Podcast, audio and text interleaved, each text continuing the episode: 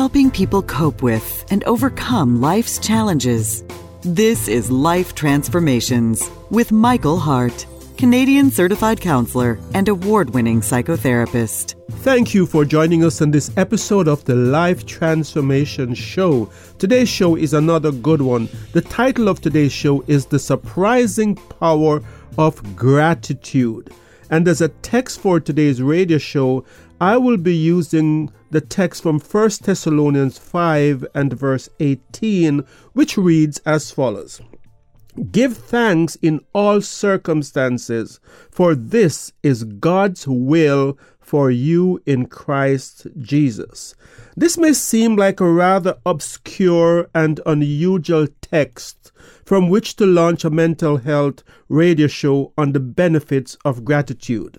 However, a picture of what the church at Thessalonica was going through at the time this letter was written may help you to understand the true significance of these words, how they apply to our lives today, and how they are pertinent to a mental health radio show on the surprising benefits of gratitude. The exploration of this topic today will begin with the background to the Apostle Paul, Apostle Paul's teaching, but we will refer extensively to scientific research that shows the profound wisdom of Paul's teaching. Yes, research after research show that gratitude is good for you in numerous ways. In a nutshell, the, the radio show today will highlight six benefits of gratitude and will also give specific tips on how to practice gratitude effectively. But let's go back to the context in which this text was given. This text to give thanks in all circumstances. Thessalonica was built by Cassander, a general under Alexander the Great in three fifteen B C. He chose this place for its excellent location and named it after his wife, Thessalonica, who was the half-sister of Alexander the Great. We are told by historians that the vast majority of the population of two hundred thousand people were deeply involved in the worship of Emperor Augustus or other forms of heathen worship. The Concordia Theological Quarterly in a two thousand eight edition uh, that wrote on that came under the title "The Pagan Setting of Paul's Mission in Thessalonica" says that there were several different types of worship involved in the city. There were the worship of the Egyptian gods. There were the worship of the Greek gods. But then there were certain cults that uh, people flocked to because of the the promiscuity and, and, and the sexual immorality that were part of those cults. One cult that was named in the article is the Cult of Caiaphas. Kabyrus. It is a cult whose god promoted fertility and protected sailors. These cults offered liturgical rites, and the social calendar of the entire city revolved around this cult. So it's believed that in First Thessalonians four, one to nineteen, where Paul talks about a sexual purity, that he was referring to the sexual immorality that were involved in that cult, and instructing believers to try to remain pure sexually despite all that is happening around them. In First Thessalonians five, verse five to eight, Paul also talks about the works of darkness and drunkenness that were part of that city. In addition to that, the believers at Thessalonica was also faced with the the need to swear their their allegiance to, to to Caesar, and so one of the one of the historians uh, quote a, a, a oath an oath that had to be sworn by citizens of that time. and it reads as follows. The oath reads as follows. I swear that I will support Caesar Augustus, his children and descendants throughout my life, in word, deed, and thought, that in whatsoever concerns them I will spare neither body nor soul, nor life nor children, that when ever I see or hear anything being said, planned, or done against them, I will report it. And whomever they regard as enemies, I will attack and pursue with arms and the swords by land and by sea. So I'm painting this picture to say it is in the this. It's against this background that Paul writes to this, the, the believers who is in the church in Thessalonica, and he says, in every circumstance, give thanks. It's against this background that the church was established. And it is with this background in mind that we want to explore the possibility that it's possible to give thanks in any circumstance. First of all, let me say what Paul is not saying. Paul is not saying that you are to give thanks for circumstances in your life. He's saying you're to give thanks in the circumstances, and there is a big difference. He was not asking the believers at Thessalonica who were being persecuted to give thanks for the persecution. But what he's saying to them is that despite the persecution and what is happening around you, you can give thanks. And as a matter of fact, the church in Thessalonica is a good news story, because the, the book of Thessalonica tells us that that church was a model church for other churches, and that the believe the, the, the, the believers there were thriving in their faith. So the first of the, the, the six points that I want to cover today under this surprising benefits, the first benefit of gratitude that we know from studies that we have done. See, I've looked extensively at the background. Now I want to go to the points themselves. And I think it's important for us to keep that background in mind, because whatever you are going through, I think it may pale in in in comparison to what the people of Thessalonica went through. So the first of the six points that I want to cover today under the surprising benefit of gratitude, the surprising power of gratitude, is that gratitude erases toxic emotions. Researchers tell us that a lot of what we call feelings are really Uh, neural activations in the neocortical regions of the brain. And so what they observe is that when people expresses gratitude or or gives gratitude in some way, or journal about gratitude, that there is an activation that takes place in that region of the brain, and that that activation leads to them feeling better.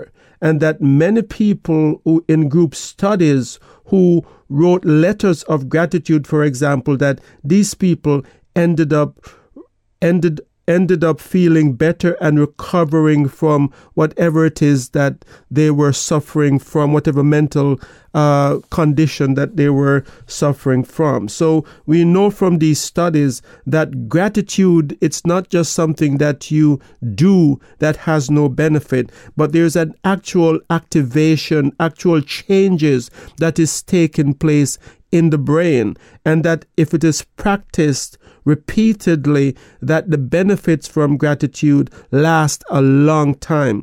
In many of these studies, they are saying that several months after these exercises, the participants still benefited from the activation in their brain that was caused by practicing gratitude. Uh, some researchers are saying that gratitude would be, if it was a medication, it would be a miracle medication because of the the many benefits that it has. So that's one of the benefits, and I'll cover more. So the first one is that it erases toxic emotion.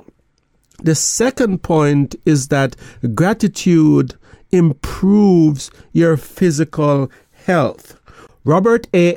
Emmons, P H D, is one of the world's leading scientific experts on gratitude. He's a professor of psychology at the University of California, and he states that he has studied uh, over a thousand people when it comes to the benefit of gratitude. And he says the, the people that he have studied range from age eight to eighty.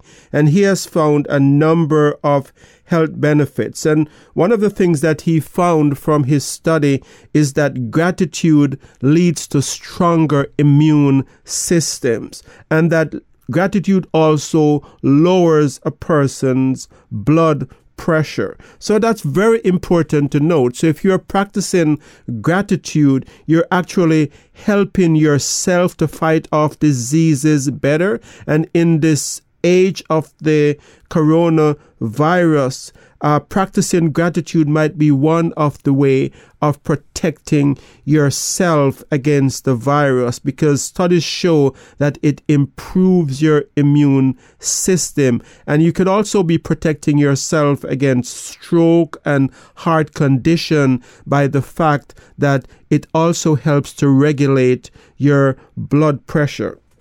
The third benefit of gratitude is that gratitude reduces anxiety and depression. So the, gratitude does this because it reduces the stress hormones.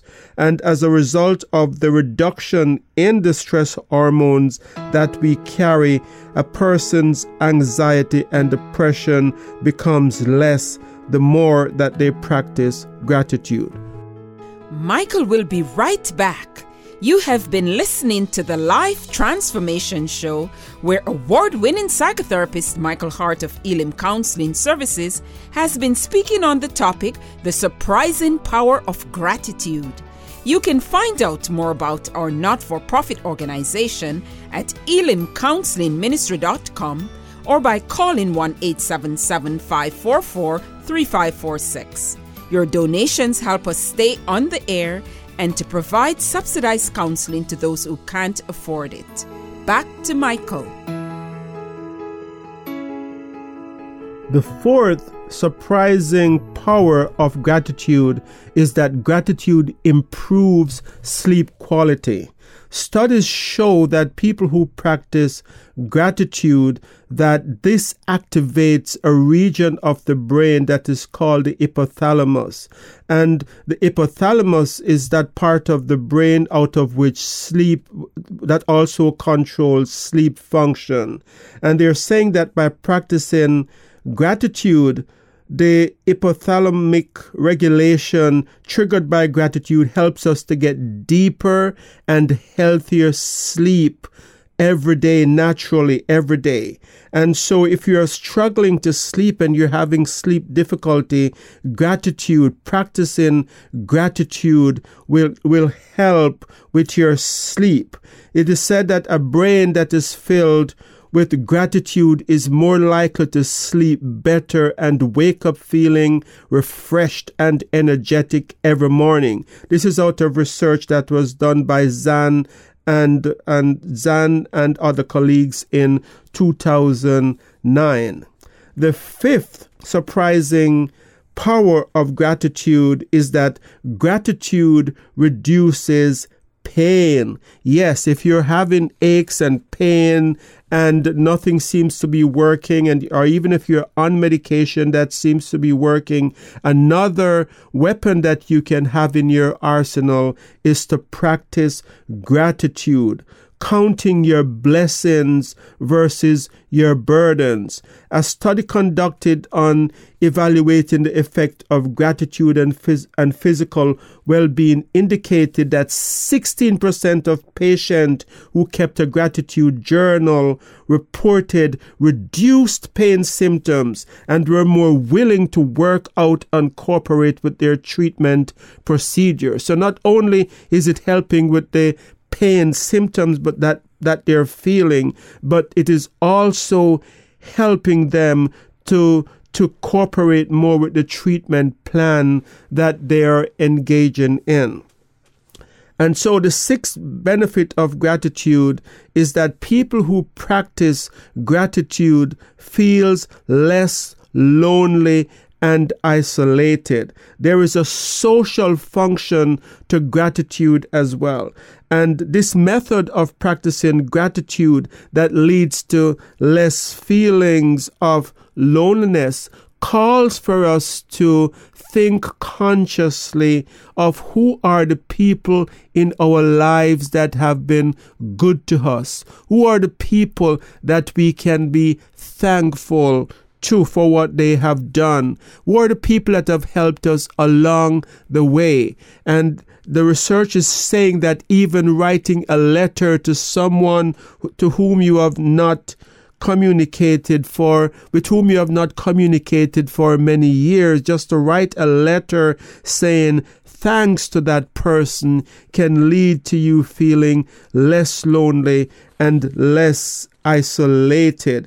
And so gratitude builds relationship, because it's quite possible that by being thankful to someone, it creates this social, this social interaction with that person. As a matter of fact, that's what the research is showing, that people who practice gratitude, that there is something about gratitude that is reciprocated by the persons to whom we say thank you. And for, for people that we end up uh, showing gratitude to, it builds the relationship with those people. So if you're lonely, if you're feeling isolated, start thinking about who it is in your life that you can you can be be thankful, you can show gratitude to. So in summary, all of these six points that we have talked about today, all of those six points that we have talked about today, in summary, what we are saying is that gratitude produces happiness. If you are practicing gratitude and all of these things that we have talked about is being, is being present in your life, you're being freed from having toxic emotion. It, your physical health is improving. Your anxiety and your depression is decreasing. Your sleep quality is improving. Your pain symptoms are being reduced through gratitude, and you're feeling less lonely and less isolated. This leads to a person feeling happier overall. So the researchers are also saying that gratitude leads to happiness. And so it's not the other way around, where people sometimes think that if we are somehow happy enough, then we will be able to be thankful for the things that we have in life. Researchers are saying it's the actual opposite. It, you give thanks for, for in, in whatever Whatever situation you are, and as a result of that, happiness follows. One of the criticisms against Christianity is that people have said that Christianity is the pie in the sky religion. You know, you suffer, suffer, suffer in this world, and then you have these good things that are waiting for you when you get to heaven.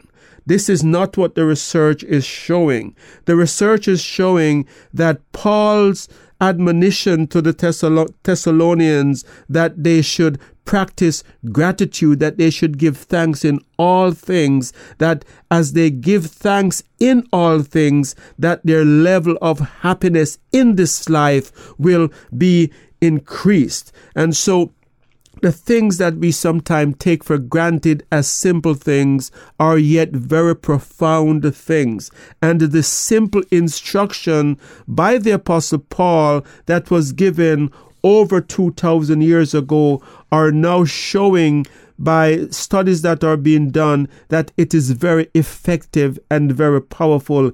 Give thanks in all circumstances, for this is God's will for you in Christ Jesus. So let me now go to the second part of this show, where I'm going to be giving tips on how to practice gratitude. And let me say that again, as I said at the beginning of the show, practicing gratitude in your situation is not the same as practicing gratitude for your situation. So you might be going through an illness, a life-threatening illness, and it's it's something that you you cannot be happy about, that you cannot give thanks for. But in the midst of that illness, there might be things that you can be thankful for. You might be thankful for the fact that you have family members who care about you. You might also be thankful for the fact that you live in a, a country where you are getting very good Uh, very good health care. You might be thankful for the fact that despite the fact that you're ill, you are still alive and there are things that you can do that many people cannot do, uh, even though they, they don't have a life-threatening illness. And so the point I am making here is that there is always something in your life that you can give thanks for. And so f- let me zero in more on the, the, the specific way in how this can be done. One of the things that you can do is to keep a gratitude journal. So write down the things that you can give thanks for, and share it with people in your life to let them know that you are thankful for the things that that that may involve them as well. You can be thankful to your pastor that you go to a church where you are you are receiving sound doctrine. You can be thankful, you know, to your partner, to your husband or your, your wife, that you're in a relationship with someone who genuinely cares about you. Many people do not have that. And the relationship might be rocky in other ways, but you can be thankful for things while you are working on the other areas of the relationship. So keeping a gratitude journal involves writing down what you are thankful for and and reading it before before you start each day, and reading it before you go to bed each night. And what I have found from my clients who practice this is that many people who come into me where they're having panic disorders and they're having anxieties and they they they can't sleep. Many of these people who start practicing this gratitude journal, they have better sleep and they wake up the next morning. They don't have the panic attacks that they would have in starting their day, and they're functioning a lot better in life. Again, it seems like a simple thing, but it is very, very important. And many people do not do the simple things because it sounds too good to be true. So this reminds me of the the the in the Old Testament of Naaman, who came to the prophet and who wanted to be healed, and the prophet say, "Go and dip seven times in the Jordan River." And he was upset because he was saying, "This is not a great river. This is not a very profound thing for me to do, to dip seven times." And he thought it was a little bit disrespectful, a little bit beneath him to dip in in the river. But he was encouraged by one of his servants who said to him, "You know, Master, if the prophet had asked you to do some big thing, wouldn't you have done it?" And so he humbled himself and he dipped in the river and he was made whole. So I think it's the same thing with gratitude journals. Many people hear these things and they think it is too simple. They can't see the benefit of writing, so they don't do it. But the, for the people who practice gratitude journal, they see the results. And the results are not going to come. You do it one day and then the next day you're going to feel as if you're happy and you're over your depression. It's like going to the gym. You have to practice this for weeks. And as you do more and more of the journaling, you will notice that things will begin to shift in your life. Another way that you can practice gratitude is to write a letter to someone whom you should have thanked, but you should have thanked for something but didn't get around to. Maybe the person is now gone and you're thinking to yourself, you know what, I should have been thankful to mom while she was alive for what she meant to me. You can still write a, a letter, a gratitude letter to your mom or to whoever that person is, expressing your gratitude. And it seems like a strange thing because you're saying, well, the person is not getting it. No, the letter is for you, because just by writing that letter, the part of your brain that deals with emotions, the amygdala, doesn't know what's real and what's not. That's why people can be can be scared by a movie, because it's it's processed by the brain. The movie is processed by the brain as being real while you're watching it. And so it's the same with writing these kinds of letter. If you write this letter, this gratitude letter, your brain will process it as if you're really telling your mom thanks for what you did, for what she did, and that you didn't thank her for while she was alive. Another way of practicing gratitude is to write a thank you note and leave for someone. Maybe it's someone in your department that you work, and you're thankful for what they have done for you, for some task that they have done, some task that they have done for you. Just writing a thank you note and saying thank you. Develop the habit of writing thank you notes. And this might be a sound again like a simple thing, but as you express thank you to people around you, you'll begin to appreciate life a lot more. You'll begin to be more thankful, and you'll begin to experience the benefits that we talked about at the beginning as we looked at the six powerful benefits of gratitude. Another thing that you can do is to pray.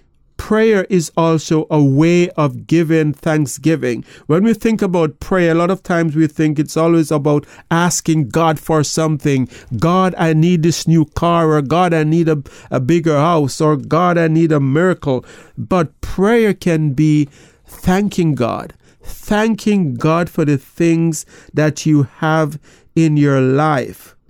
Cultivate a prayer life of gratitude, where you spend at least five minutes each day just thanking God for what you already have. If your prayer is always about what you don't have, happiness is always going to be the thing ahead of you that you're trying to get, and you just can't get to it. But if you begin to thank God for the things that you have, happiness will come to you, and you will begin to feel happy despite the circumstances in your life. So there you have it, the, the powerful, the surprising power of gratitude. And if you have missed the first part of this show, you can access it by going to our website, elim counseling ministry dot com. Elim is spelled E L I M, counseling with two L's, ministry dot com.